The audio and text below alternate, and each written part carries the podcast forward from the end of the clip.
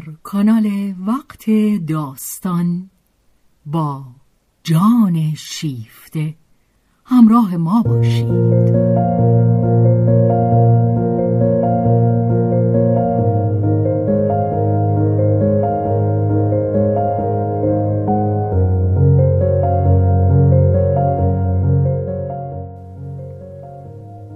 اثری از رومن رولان.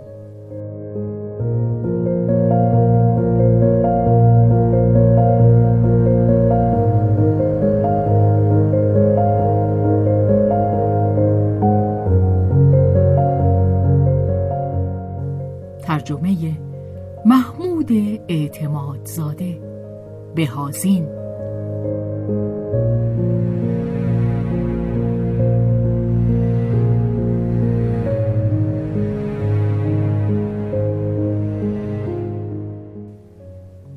به روایت شهرزاد فتوهی.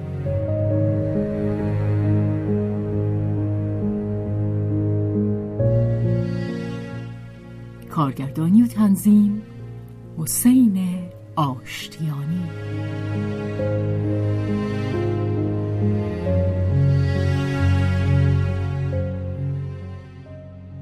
جلد چهارم. بخش اول زایش.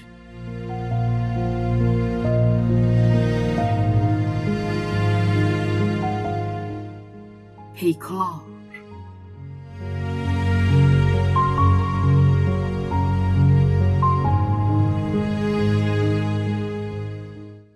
نخستین دوران عشقشان مستی آور بود.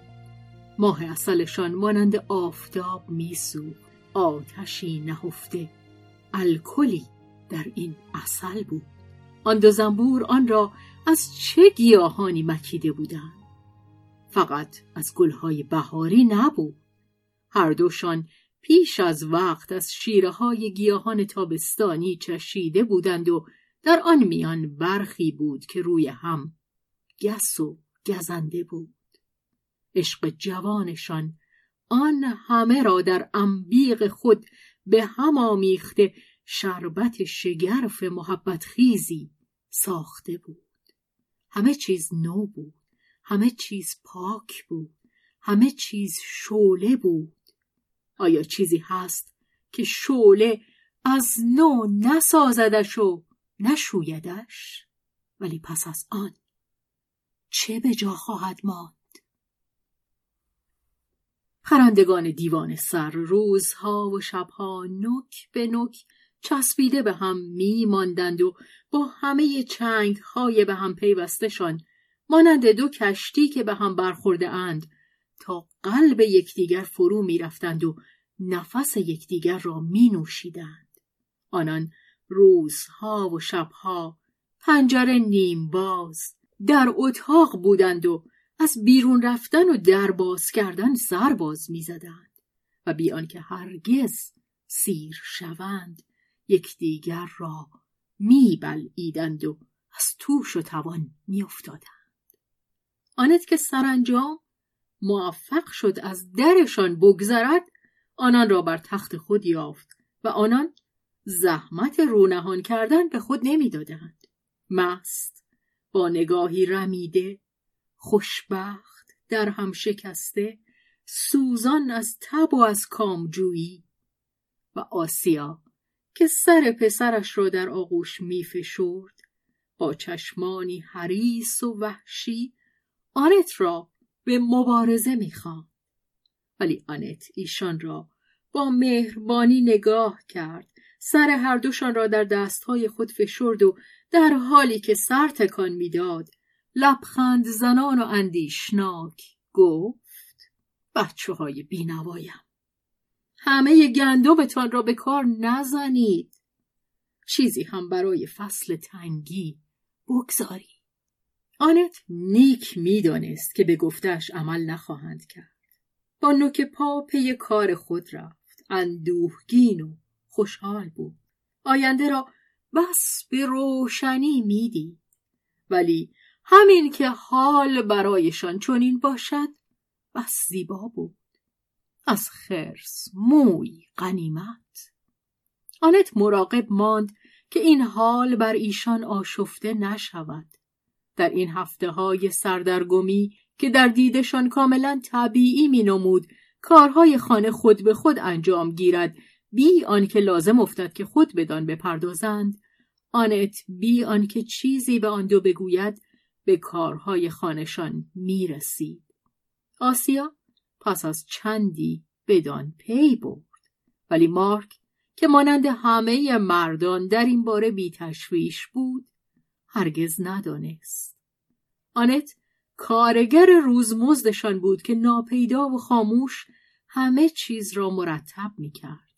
وقتی که آسیا کم کم از آن سرمستی که در آن غرق شده بود به درآمد و سر سنگین گشتش در تلاش به خود آمدن افتاد به شنیدن خشخش آن شبه پرکار که در خانهاش در رفته آمد بود غرور شاید زودتر از حق شناسی در او بیدار شد. دلدادگان طبیعی میابند که جهان سراسر خدمتگزارشان باشد و بر پاهاشان بوسه بزند آسیا بار دیگر به راه افتاد و رفت و اداره خانه اش را به دست گرفت آنت اتاق نهارخوری را جارو می کرد.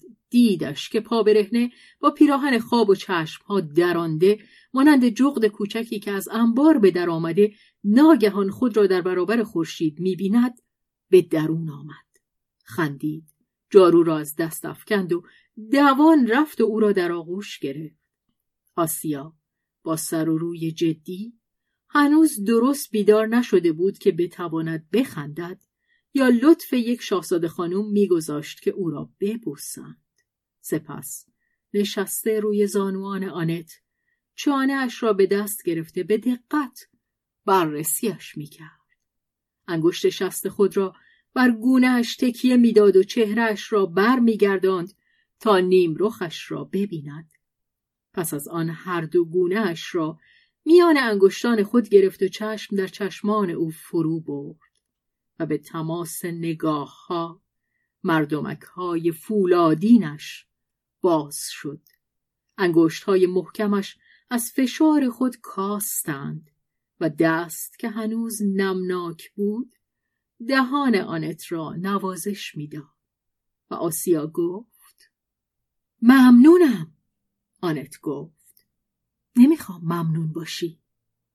من کاری به خواستن شما ندارم. خودم می‌خوام. ممنونم. ممنون چی؟ اینکه درستش کردید. آنت او را به خود فشرد. خوب پرداخت شده؟ درست به قد و قامت من. نگاه های خندانشان به یکدیگر دوخته بود. نمی بایست سر لجشان آورد. هر دو زن از ستایش چیزهای خوبی که خدای مهربان آفریده است پروا نداشتند. ولی آنت با فروتنی شادمانه ای گفت ما مادرها همیشه نیمه کاره درستشون می‌کنیم. حالا نوبت توی که کاملش بکنی. همین تازگی روش کار کردم. او اما این کار یک شبه نیست دختر. چیز دشواریه. ناچاری انگشتای خودتو سر این کار بگذاری. آیا با حوصله هستی؟ یه ذره نیستم. آی آی آی آی. خب همینقدر که اون باشه کافیه. این رو من ضمانت نمی کنم. در این صورت پسش میدم. کلاه سرم رفته. خب اگر حرفت رو جدی بگیرم اگه اونو از تو پس بگیرم نه امتحان کنید ببینیم آسیا با قیافه تحریک آمیز خود را عقب می‌کشید آنت گفت آروم آروم خوشگلک من جای ترس نیست همونجا که هستی باش. ترتیب کار همینه. تو پسرم رو از دستم گرفتی. پسرت رو از دستت می‌گیرن.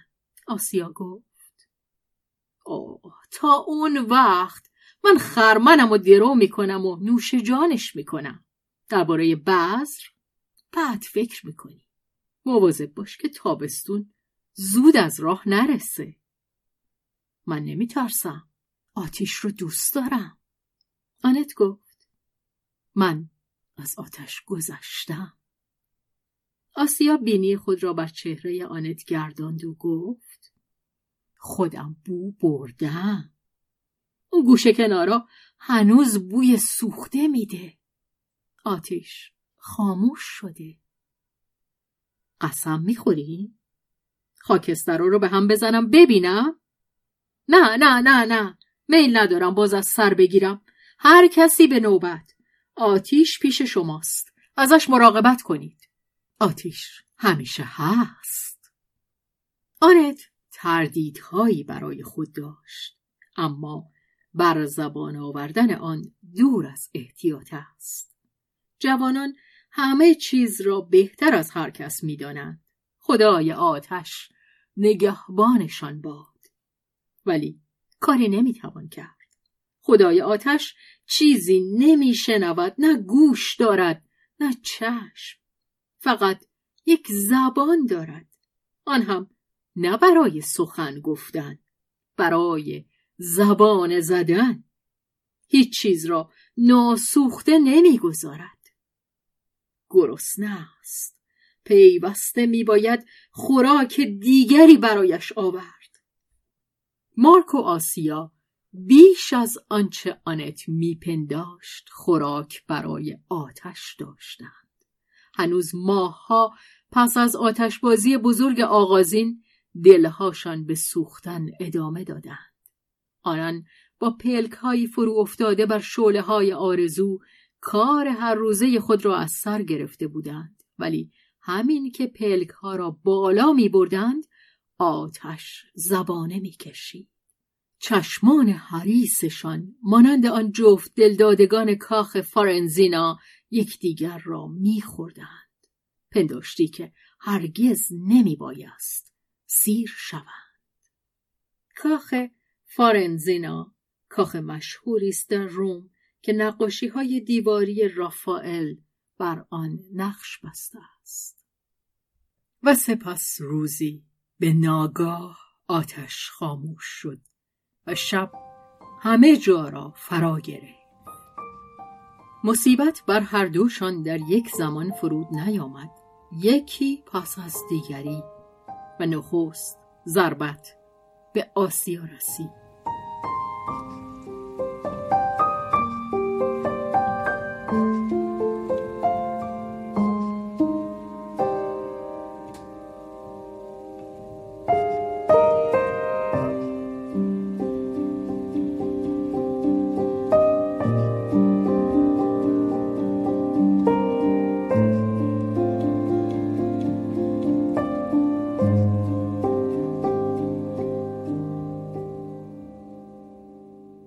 آماده بیرون رفتن می‌شد. مارک تازه از پیش او رفته بود. یکدیگر را چریده بودند. پرده اتاق پایین بود. بیرون آفتاب و حیاهوی کوچه. آسیا روی تخت نشسته توهی از هر اندیشه بود. خسته کمی اندوهگین دل به هم برآمده. هوای اتاق سنگین بود. پرده را بالا کشید. آفتاب به درون آمد. بازوها برای مرتب کردن موها بالا گرفته آسیا خود را در آینه نگریست. روشنایی شدید آزارش می‌داد. پلکهایش را به هم زد. در آن ثانیه کوتاهی که پلک ها فرود آمدند و بالا برده شدند گویی قوطهی خورد. وقتی که چشمها را دوباره گشود دیگر همان منظره نبود. دو لحظه ای که به دنبال هم آمده بودند در ادامه هم نبودند. میانشان شکافی قولاسا بود. زن مانند کوری که راه خود را میجوید دیگر سایه خود را و آفتاب خود را باز نمییافت. احساس سرگیجه کرد. خود را روی چارپایهای کنار دیوار وا داد حتی نیروی آن نداشت که دستهای به هم پیوستش را از سرش بردارد. مانند سرستونی بر او سنگینی می کرد. از پا در افتاده چشم به روبروی خود داشت. هیچ چیز نمی‌دید. به هیچ چیز نمیاندیشید. به هیچ میاندیشید. در دلش هیچ در جانش هیچ. خلع کامل بی کمترین اثری از گذشته. همین که کوشید تا اندیشش را بر آن تمرکز دهد در آن چنگ بیاندازد گویی از فراز برجی فرو میافتاد. خونش یخ بست. همه چیز برایش بیگانه شده بود. این مرد این پیکری که با او تماس یافته بود یاد شور لذتش. آن زن برهنه که خود را تحفیز می کرد این آسیا دوست داشتن دوست داشتن.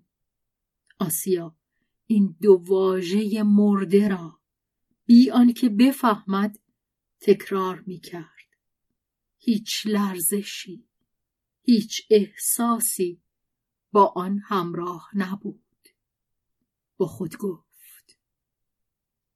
دیوانم من که خوب می‌دانم دوست داشتم ولی شعور وهم زدهش به او پاسخ داد. چی؟ چی؟ من نمی‌فهمم. همچنان که در گوشه خود بی حرکت چنباتمه زده بود ساعتهای گمگشتگی بر او گذشت. شب فرا می رسید ساعت کلیسایی به یادش آورد که آن دیگری به زودی به خانه خواهد آمد. آسیا یکه خورد. خود را شست. موها را شانه زد. چهره پرداختهای برای خود ساخت. در ته چشمان افسرده و عبوس خود بار دیگر هیچ را دید. پردهای بر آن کشید. نمی توانست برهنه نشانش دهد. دلسوزی به حال آن دیگری یا ترس از خیشتن مارک متوجه چیزی نشد. دلدادگان سرشار از خیشتنند. و این خودخواهی تیر چشم باز آن قرقاب خشک را ژرفتر کرد. آزردگی که از آن به او دست داد پرده ای را که بر نگاه خود کشیده بود درید. مارک در آن فرو رفت و حیرت زده بیابان را در آن دید. ولی پرده بار دیگر بسته شد. مارک در پی بازگشودن آن بر نیامد آسیا به پرسش های او پاسخ داد. هیچی. مارک اصرار نورزید. می ترسید شب مارک پیکر مرده ای را در آغوش گرفت. پیکری که با اینکه زنده بود به شیوه غیر فعال به آنچه او می‌خواست تن می‌داد. پیکری توهی شده از هستی خیش. زنی که او میشناخت. زنی که از آن او بود دیگر در آن نبود. شکر خدا مارک موجود دیگری را که در تاریکی کس کرده بود و نگاه یخبستش در کمین او بود ندید. اما اگر ندیدش سردی آن را احساس کرد. در میان هماغوشی پیکر را که اراده ای نشان نمی‌داد رها کرد. با آنکه آسیا بی حرکت مانده بود. در دیدهش همچون سنگی مینمود که از دستش رها شده فرو می‌رفت. آن دو روبروی هم در بستر نفسهای خود را فرو میخوردند و خود را به خواب می‌زدند. ولی هر یک از ایشان با قلب و اندامهای منقبض مراقب آن دیگری بود. کیست این موجود که در برابر من است؟ آسیا به پنداشت آنکه مارک خفته است فرصت را برای گریز قنیمت شمرد. بسیار آهسته رو برگرداند و دیوار پشت خود را در برابرش نهاد مانند هنگامی که جانوری هیلگر قصد فرار دارد. مارک هر یک از حرکات او را دنبال می کرد و با دلهوره از خود می پرسید مگه چه کارش کردم؟ آسیا نفس او را بر پشت خود حس می کرد. ولی بستر خالی و شب آزاد در برابرش بود. او می گریخت رو به جنگل. خوشبختانه ادای خواب به خواب حقیقی مبدل شد. خواب بر آن دو کودک فرود آمد و آنان را در گیرودار تعاقب هم گویی سنگ کرد. وقتی که روز برآمد خود را دردمند ولی رها شده باز یافتند به هم لبخند زدند بی آنکه پر جرأت نگاه کردن به هم داشته باشند. مارک اینک آموخته بود که از آسیا بترسد. آسیا هم آموخته بود که از خود بترسد. این بدتر بود. دیگر به آنچه می‌توانست پیش آید اطمینان نداشت. پس از او نوبت مارک بود قرقاب دهن باز کرد روز در ساعتی که به دنبال ساعتهای عشق ورزی می آمد هنگامی که فقط آرزو و شادی عشق در اندیشه جا داشت غیبت کلی عشق شیاری در او حفر می کرد. محبوب دیگر چیزی جز یک وزنه بیجان نبود. بیعلاقگی چندان خورد کننده بود که بسیار کم مانده بود به بیزاری بکشد و درباره یکدیگر به زحمت اگر رنگ کینه به خود نمی گرفت. انقلاب درونی به ویژه از آن رو وحشتناکتر می نمود که بی صدا بی تصادم روی می‌داد. هنگامی بدان پی می بردند که صورت گرفته بود. مارک وحشت زده ناظر آن بود. او با درستکاری سوداییش خود را متهم می داشت. خود را محکوم می کرد. ولی کاری از دستش بر نمی آمد. خود را در برابر بلیه وقوع یافته می‌دید. همه نیروهایی که برایش باقی مانده بود از عهده پنهان داشتن ویرانی ها از چشم دیگری بر نمی آمد. کفایت نمی کرد. آسیا که از تجربه خیش آزموده شده بود ویرانی ها را در او بو می کشید.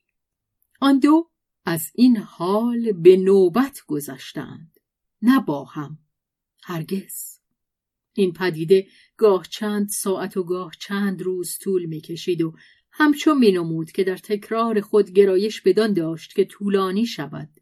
دیگر آن هدت بار اول را نداشت. از این رو باز افسرده تر و تحمل ناپذیرتر بود زندگی را از مزه میانداخت آنان هرگز این قدرت را در خود نیافتند که حمله های آن را با خود در میان نهند آن را مانند بیماری شرماوری از هم پنهان می داشتند و بیماری در خاموشی مزمن می شد. جا خوش می کرد. تنها کسی که امکان داشت راهنماییشان کند.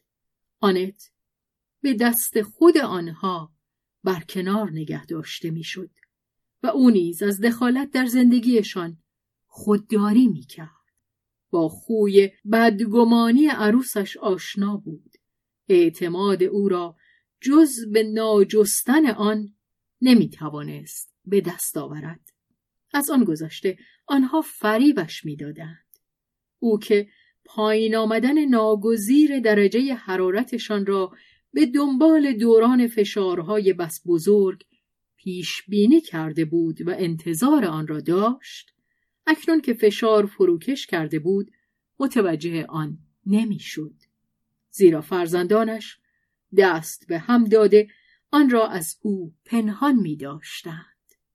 زندگی مشترکشان هرگز به اندازه این روزها که عشقشان از پایه لرزان شده بود به چشم دیگران یک پارچه نیامده بود.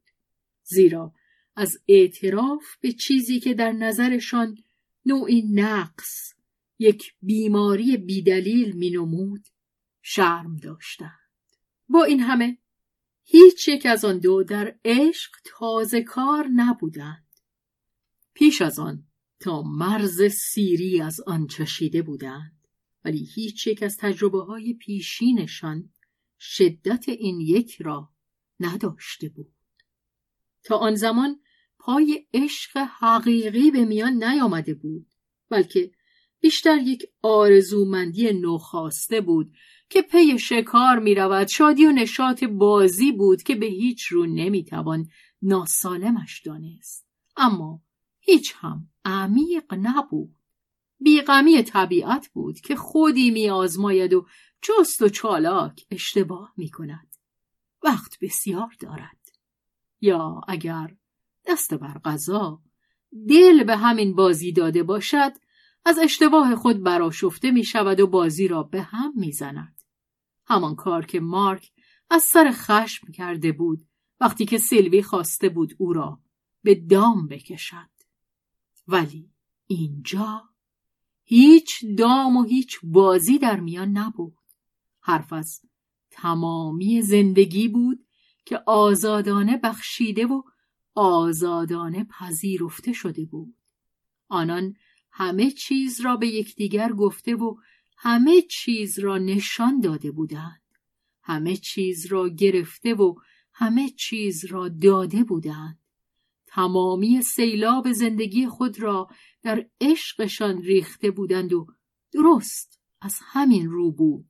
ولی نمی توانستند این را بفهمند.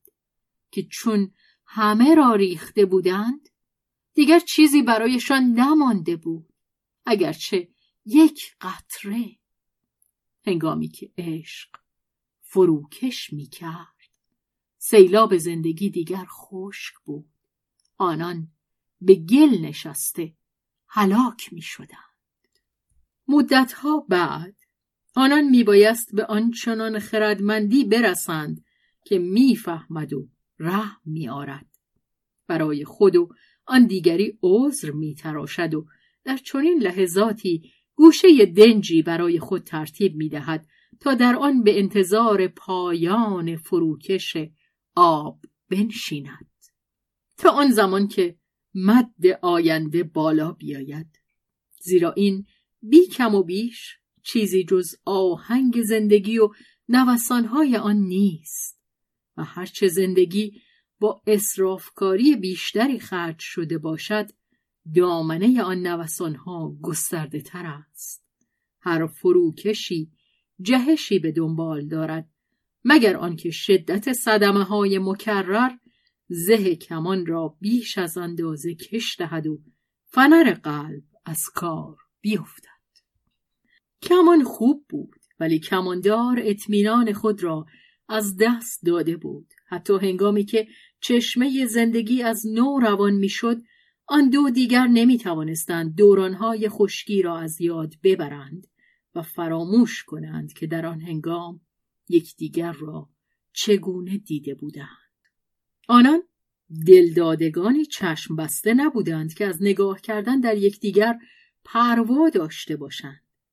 در هر دم از عشق خیش یکدیگر را بدان گونه که بودند دیده بودند. بی پرده برهنه با همه ناتوانی هایشان زشتی هاشان و عیب هاشان این در همه کس هست در زیباترین و بهترین مردم. هر دوشان چشمانی تیز داشتند و بران میبالیدند که همه چیز را می‌بینند و همه چیز را نشان می‌دهند وقتی که دورانهای مرگ قلب فرا می‌رسد هر کدام چیزی که پیش از آن ندانسته باشند در همسر خود کشف نمی کردند. ولی شیوه دیدن بود که اهمیت داشت. هنگامی که دوست می داشتند خود همین زشتی ها را دوست می داشتند. شاید هم در نهان آنها را بیشتر از خوبی ها دوست می داشتند. محبوب بدان سبب در دیدشان نزدیکتر و بیدفاعتر و دلانگیزتر نشان داده می‌شد ولی هنگامی که عشق در محاق فرو می رفت چه دگرگونی که در سایه ها و در برجستگی ها پدید می آمد. خطوط پیشین کج و کوله می شد. آنچه مسخره و خشمانگیز بود قوت بیشتری می گرفت. چه بدبختی! چگونه توانسته بودند دوست بدارند تحمل کنند تحمل آنچه میباید سراسر یک زندگی دید و در کنار خود نگه داشت پس از آنکه پایان محاق در می رسید هر چند هم که در روشنایی با سامان کردن منظره های شناخته و دوست داشته به خود دل می‌دادند بیفایده بود دیگر آنچه را که دیده بودند فراموش نمی توانستند کرد نگاه تشویشانگیز آسیا چهره و حرکات دلدارش را با سماجت لمس می کرد و این یک که حس می کرد چشم به او دوخته اند به نوبه خود به آسیا چشم می دوخت. پس از آن در آغوش یکدیگر می افتادند. یکدیگر را بیشتر دوست می داشتند.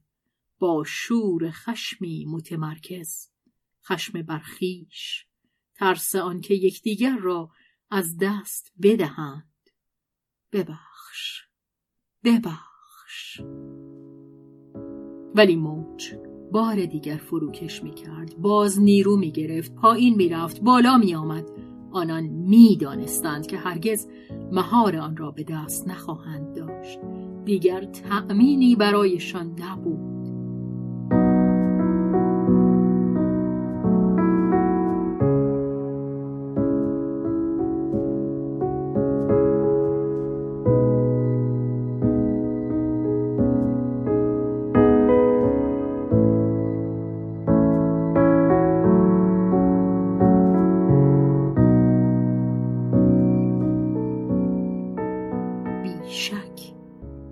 پایه عشق هیچ چیز نمی‌توان بنا کرد. آنان می‌دانستند یا میبایست دانسته باشند. زندگی یک کارگاه ساختمانی است که کار در آن تعطیل نمی شود جایی در آن برای هرزگردان نیست. حق عشق باشد ولی به همان گونه که حق نان هست. بهای آن را باید با کار پرداخت. کسی که کار نمی کند به هیچ رو حق خوردن ندارد. عشق نیز به مانند نان. قانونی پولادین. و اگر هنوز گروهی حشرات توفیلی موفق می شوند که از آن سر بپیچند کیفر آن را در خود میابند نان دزدیده شده در گلوشان میماند در لذت خیش از دلزدگی میمیرند. نه انسان نمی‌تواند فقط با نان و عشق زندگی کند. کار کن و بیافرین.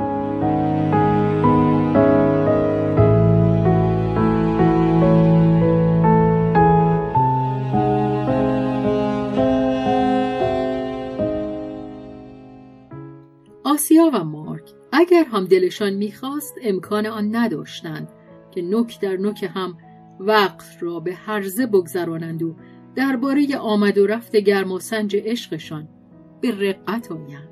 هر دو میبایست زندگیشان را با کار خود تأمین کنند.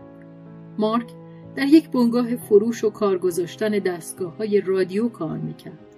آسیا به ترجمه از روسی برای یک بنگاه انتشارات میپرداخت. همچنین برای یک شرکت صادراتی نامه های بازرگانی ترجمه و ماشین می‌کرد. آن دو یکدیگر را فقط در ساعات غذا و شبها غالبا دیر وقت می‌دیدند ولی کار آن اندیشه دیگر را به هیچ رو خاموش نمی کند و آن در پستوی بی هوا متراکم و تخمیر می شود. اندیشه دیگر آرزوی خاموش نشدنی کاروانی که در شب پرستاره در ریگهای اندوهبار و سوزان به سوی چشمه می رود. ای شب ای چشمه آیا باید ولرم و بیمزه و گلالودت باز یابم؟ تشنگی من فرو ننشسته فزونی می‌گیرد آن دو هر شب با لرزش انتظار و با نیازی جان و بارتر از یکدیگر کام می گرفتند و ناخشنود از هم جدا می شدند.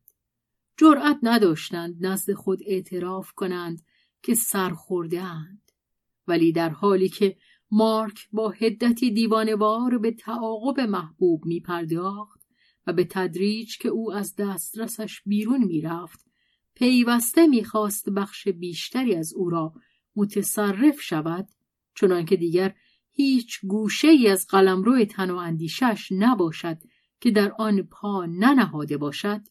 آسیا سرکشی می کرد و با تلخکامی غرورآمیزی بر مرزهای عشق در خود آگهی میافت در خانه ام را به روی تو باز می کنم زیرا خودم چنین می خواهم به درون بیا ولی تا اینجا تو دورتر از این نخواهی رفت آسیا در آن سوی درهای قلب خیش فضاهای بیپایانی کشف می کرد که در آن هیچ کس حق ورود نداشت.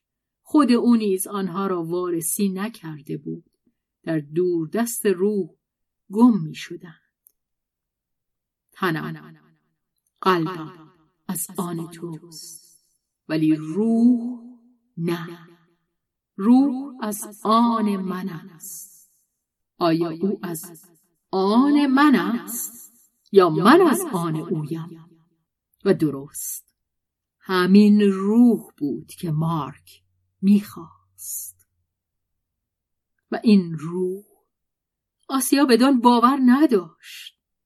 او همچون یک روسی پس از 1917 که با آش مادهگرایی به شیوه پخت رسمی پرورده شده است روح خود را همان گونه قیچی کرده بود که موهای خود را. او دیگر این واژه میانتوهی را به کار نمی برد. می گفت من نیازمندی های من حقوق من و چه کسی این واژه کهنه این سرود منسوخ را باز به یادش آورد؟ این آنت بود. او سرانجام به سوء تفاهمی که میان فرزندانش گسترش میافت و آنان از او پنهانش می داشتند پی برده بود. ولی آنان سودا زده تر از آن بودند که در کار خود زرنگ باشند. آنچه را که پنهان می کردند به چشم همه می کشیدند ابروها گره خورده چهره منقبض آن دو در برابر هم به دو حیوان جوان میمانستند که یکدیگر را به مبارزه می‌خوانند. خود را از هم دریغ میدارند و خواهان یکدیگرند. تو مال منی. من مال خودمم. ولی اگر یکیشان به گفته آن دیگری که خود را دریغ می داشت عمل می کرد امکان داشت که این یک خود را روی آن بیاندازد و فریاد بزند. ده منو بگیر. آخ چه خوب آنت با این کشمکش ها آشنا بود.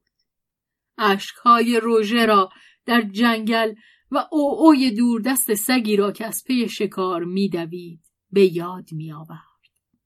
آنت پسر خود را درک می کرد و بر او دل می سوزاند و در نهان در گوش او زمزمه می کرد. دلیر باش یک روز که آسیا با آنت تنها بود با سماجت در خاموشی خشمالودی سنگر گرفته طوفان را در خود می پرورد. چه یقین داشت که آنت درکش نمی کند و اگر هم درکش کند او را مقصر می شمارد. آنت که به نظر می رسید نگاهش نمی کند و به یک عرقچین نوزاد که در نهان میدوخت لبخند می‌زد آهسته با لبهای پیش آمده زمزمه کرد قلبم را به تو می‌دهم زندگیم را به تو می‌دهم ولی روحم را به تو نمی‌دهم زیرا این گنج از آن من نیست آسیا گوش تیز کرد همان استعداد اسلاف ها در او بود. برخی از واجه ها را در بیافت. این چی بود؟ مگه فهمیدی؟ ها چی بود؟ سرود جنگ ما آسیا دست خود را بر دست آنت گذاشت. سرود ما؟ سرود من؟ معنیشو بگو ببینم. آسیا کورمال ترجمه کرد و آنت گفتهاش را تصیح کرد قلبم را به تو می‌دهم زندگیم را به تو می‌دهم ولی روحم را به تو نمی‌دهم زیرا این گنج از آن من نیست. آسیا شگفت زده بازی ایستاد و پرسید. چه کسی این رو گفته؟ یه دختر خوشگل مثل من و تو. می‌خوای بازم بشنوی؟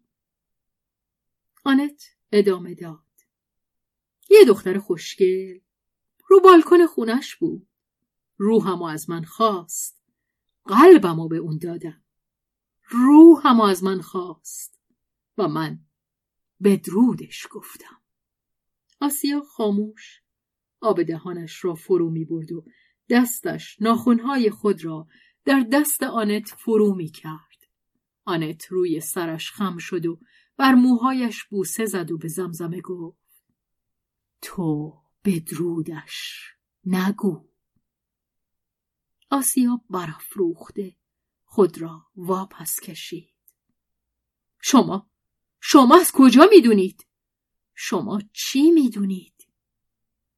او را من پروردم. می‌دونم پسرم تو چه حد حریسه البته که باید حریس باشه. اگه برام احساس گرسنگی نمی‌کرد نمیخواستمش. ولی اگه گرسنگیش بیش از شیر تو باشه. آسیا سرود اسپانیولی را تکرار کرد و گفت زندگیم را می‌دهم و آنت ادامه داد ولی روحم را نمی‌دهم آیا کار نادرستی می‌کنم؟ نه حق با توه آسیا خود را روی آنت انداخت بازویش را گرفت حق با منه؟ این شمایید که میگید؟ بله منم آسیا او را با شور فراوان بوسید آنت کار دوزندگی و سوزن خود را کنار کشید و گفت مواظب باش سوزن به تنت فرو میره. ولی درست از آن رو که حق با توه باید در حق پسرم با گذشت باشی. اون نمی‌دونه. این پسرای بیچاره نمی‌دونن.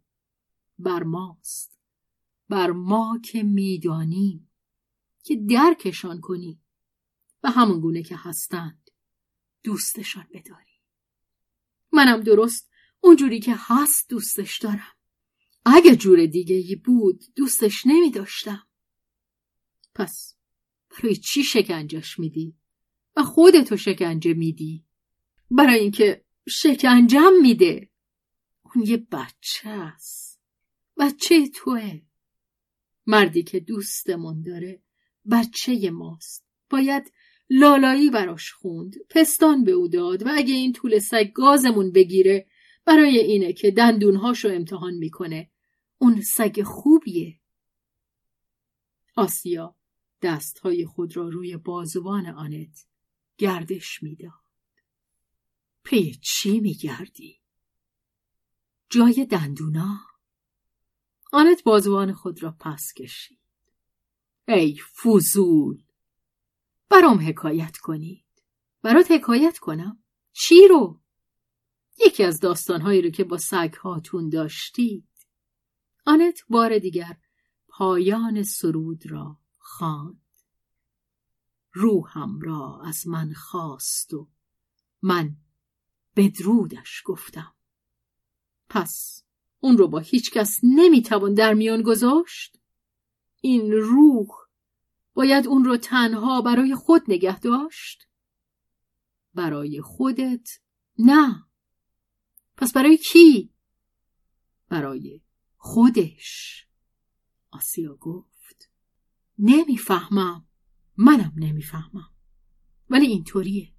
آسیا که بر کف اتاق لغزیده بود و گونهش را بر ساق پای آنت نهاده بود در اندیشه فرو رفت و گفت بله همین است. ولی مایه اطمینان خاطر نیست. این بیگانه که در من است و به من فرمان می‌دهد این اندیشه که مرا فرا می‌گیرد و به چنگ من نمیآید این چیست که در خودمان جا می‌دهی؟ نباید از آن وحشت کرد. هر کسی همین چیزها را در خودش جا داده است. کرایه نشینان ما همه زیبا نیستند. کاری نمی‌توان کرد. همه چیزی لازم است تا دنیایی ساخته و پرداخته شود. مسئله همه این است که شخص دنیایی برای خودش باشد. یعنی بداند چگونه سازمانش بدهد. تو هنوز این را نمیدانی. اما یاد خواهی گرفت. چی رو یاد خواهم گرفت؟ اینکه از اندیشه به عمل گذر نکنم؟ ولی از این سو تا به آن سو یک خط بیشتر فاصله نیست و برای خود انسان اگر راست و بیغش باشد اندیشه همان ارزش عمل رو دارد زنی که در بستر شوهرش به دل دادهش میاندیشد خوب می‌داند که او را همانقدر فریب می‌دهد که اگر در بستر دلدارش می بود.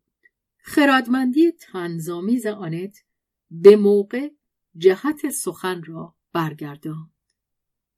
معلوم است دخترم. شوهر فریب خورده است. همان اندیشه کافی است. ولی دست کم بگذار اندیشه از عمل باز بدارد. از اندیشه تا عمل فقط یک خط فاصله است. خودت گفتی. ولی برای ما اگر نباشد برای شوهر برای دیگران این خط خیلی مهم است. خواهش می‌کنم. دل مارک مرا نگه دار. از خط نگذر. آسیا که از شوخی خوب سر در می آورد از ته دل خندید. همچون حرفی در میون نیست. من مارکم رو. هم این سوی خط دوست دارم. هم آن سو. شاید همیشه در این سوی خط دوستش نداری. برای چی؟ خودت گفتی. اندیشه هامان بارها و بارها از دستمون به در میره به دنبالش نرو باز میگرده. و فعلا هم. دختر گندم فایده نداره که همسرت بدونه که اندیشت از پل گذشته.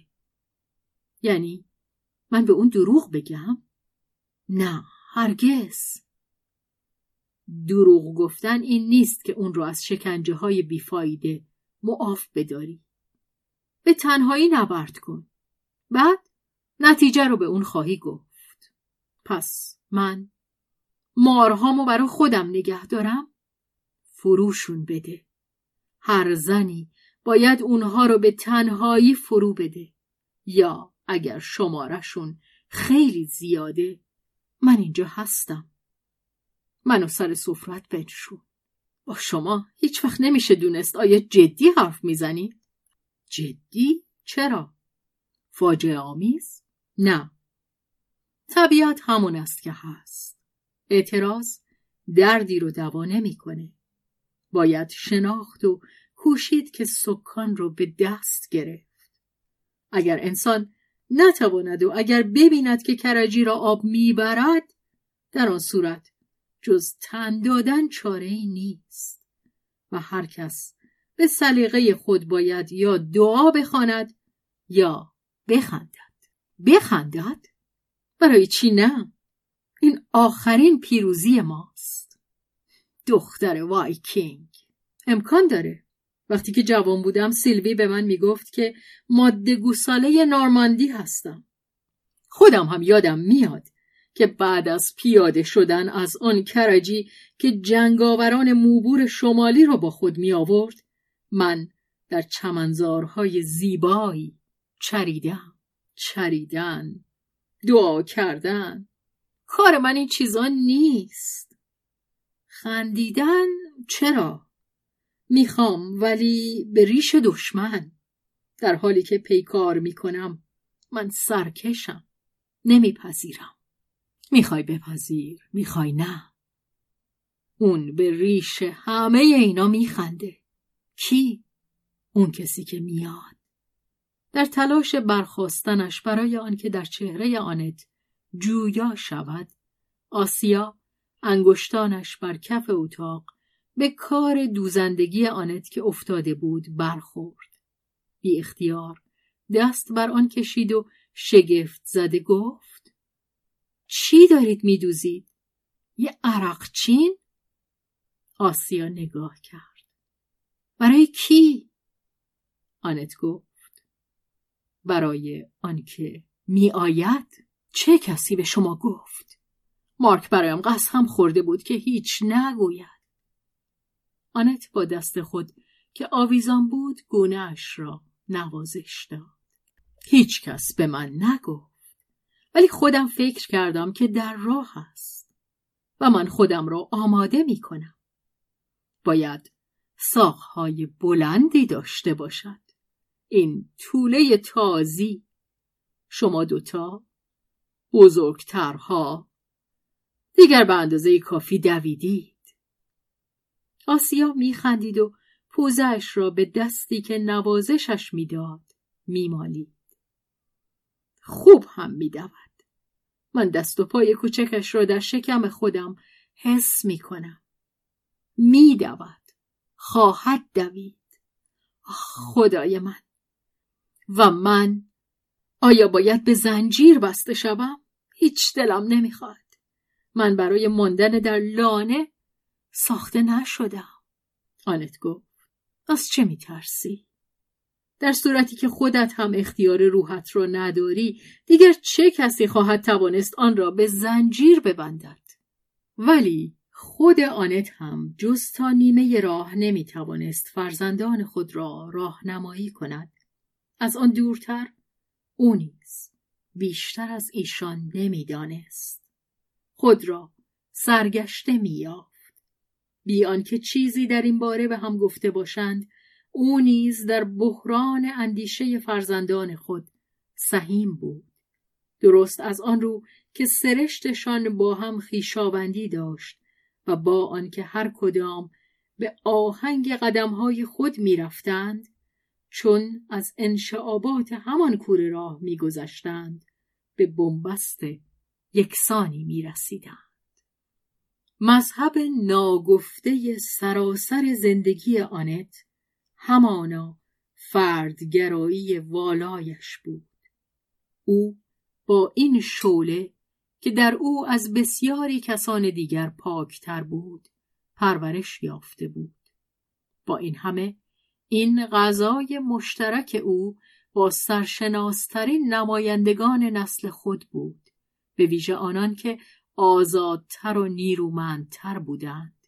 همه کسانی که او همچون دل داده دوست یا متحد برگزیده یا پذیرفته بود.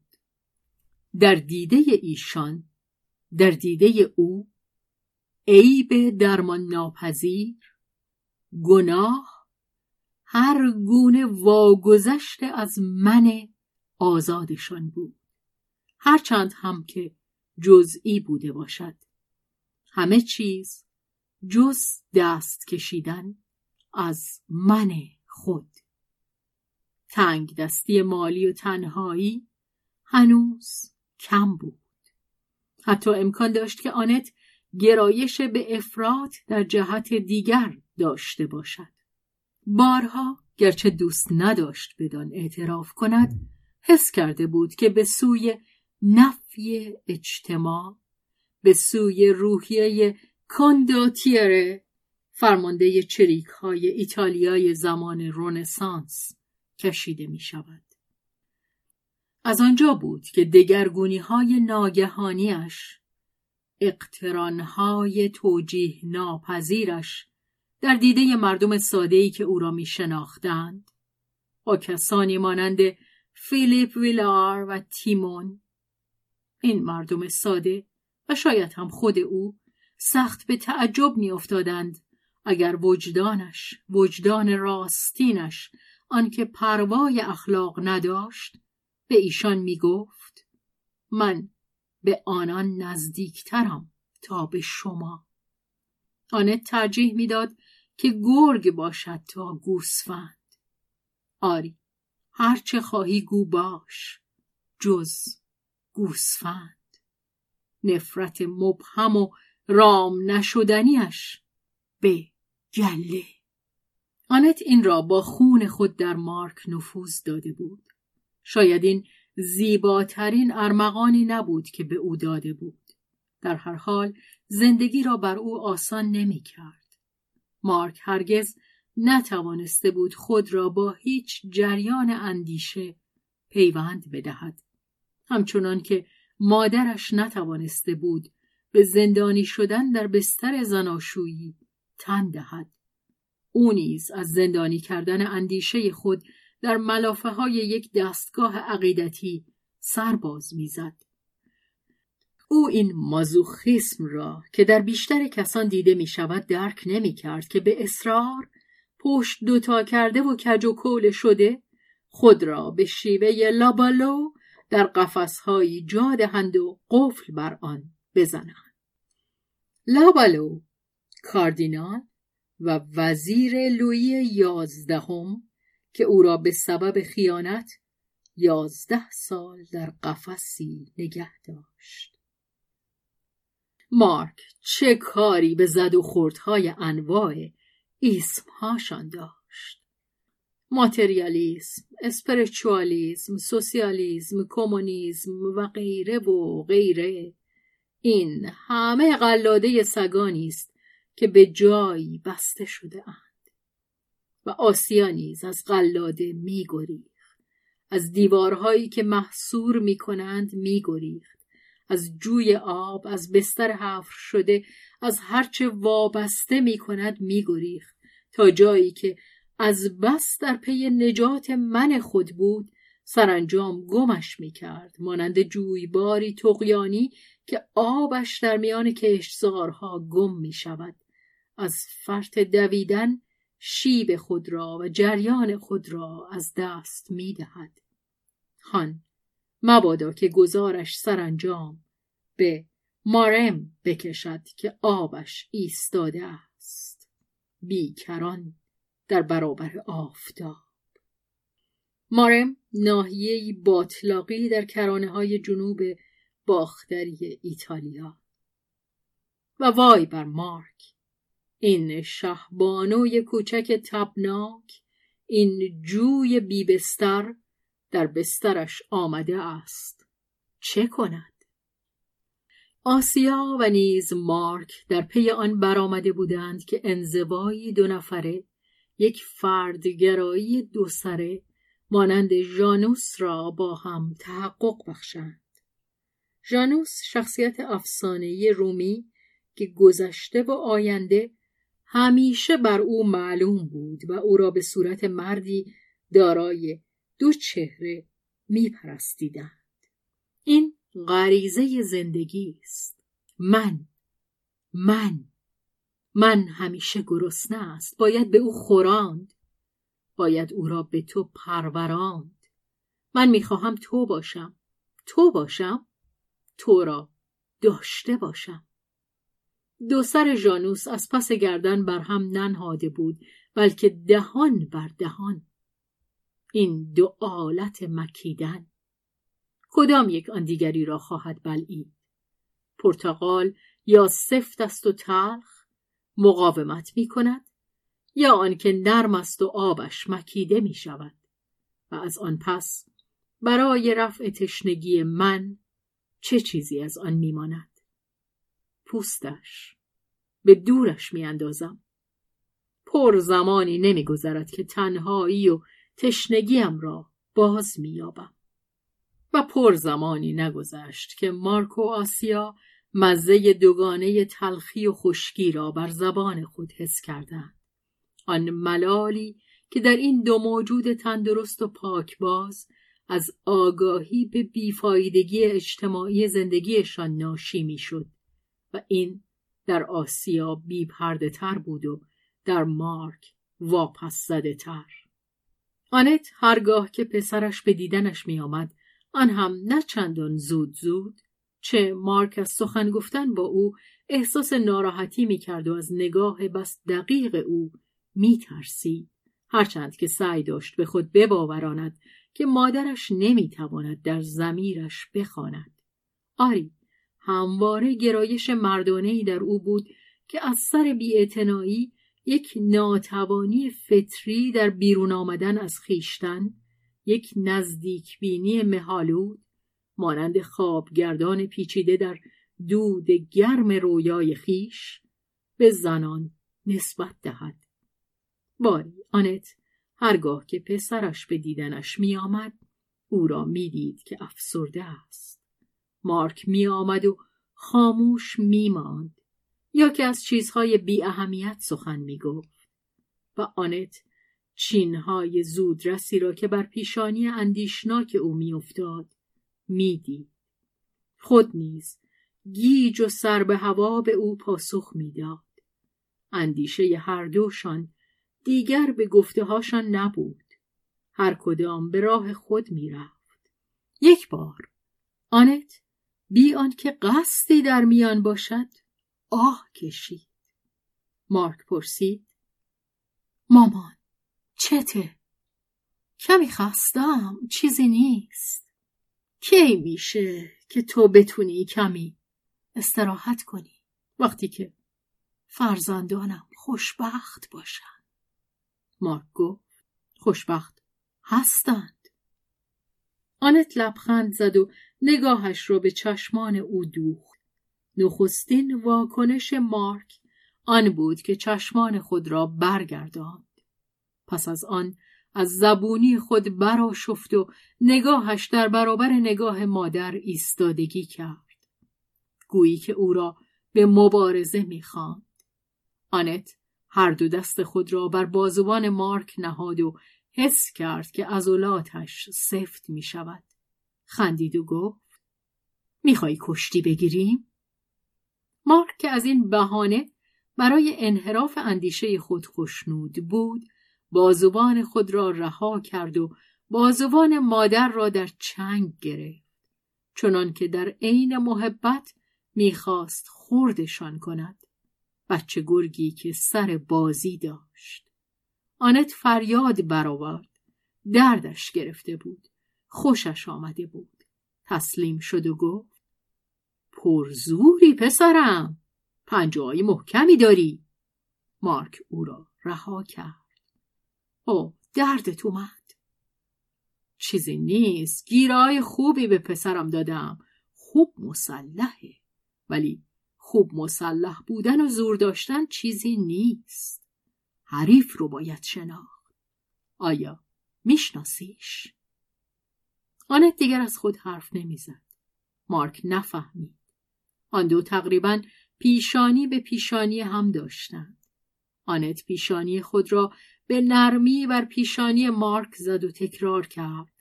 پهلوان بزرگم آیا میشناسیش؟ آیا خوب می‌شناسی شریف رو؟ مارک پرسید. تو رو؟ من یا او؟ آنکه بیشتر دوستت داره و تو دوستش داری آیا درست آماده هستی؟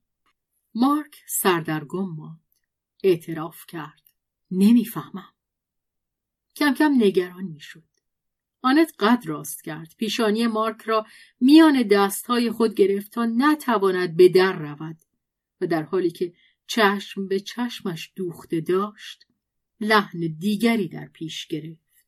خنده و شوخی پایان یافته بود. بیان که صدای خود را یک پرده بالاتر برد اما به لحنی انعطاف ناپذیر دیگر برایم جای مراعات تو نیست. آماده باش. زنی که تو دوست میداری و تو را بیش از هر کسی دوست میدارد آن ساعت فرا خواهد رسید که در آن به تو کینه خواهد داشت تو به او کینه خواهی داشت؟ و هنوز کینه چیزی نیست بیزاری. همان حضور تو مایه نفرتش خواهد بود و این را از تو پنهان خواهد داشت. از خود پنهان خواهد داشت. و این احساس می تواند چند لحظه یا چند روز طول بکشد. این در پی سوزانترین جهش های عشق خواهد بود و می تواند هم پیش از آن باشد. یا آنکه بی صدا زیرا آرامش زندگی هر روزه برای یک دوران کم و بیش طولانی جا خوش کند. بیان که در قرار ناگفته ای که روز به روز تجدید می شود تغییری روی دهد. ولی درد آنجا در آن قلب نازنین خواهد بود و قلب تو نیز از آن برکنار نخواهد بود. تو در برخی لحظات یا در برخی روزها دچار همین انگیزش ها و همین گزش ها خواهی شد. بدتر از همه آنکه ساعتهای تو همان ساعتهای او نخواهد بود. در سر به شورش برداشتن روح هر دو صفحه ساعت تقریبا هرگز یک وقت را نشان نخواهند داد.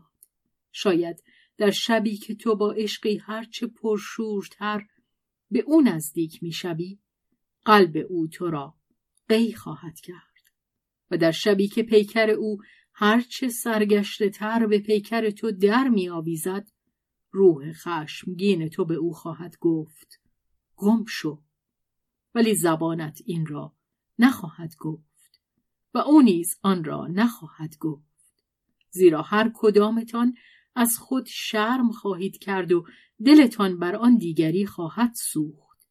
این خوب است. این نخستین قدم است. به برکت این قدم رنجهایتان کاملا عبس نبوده است.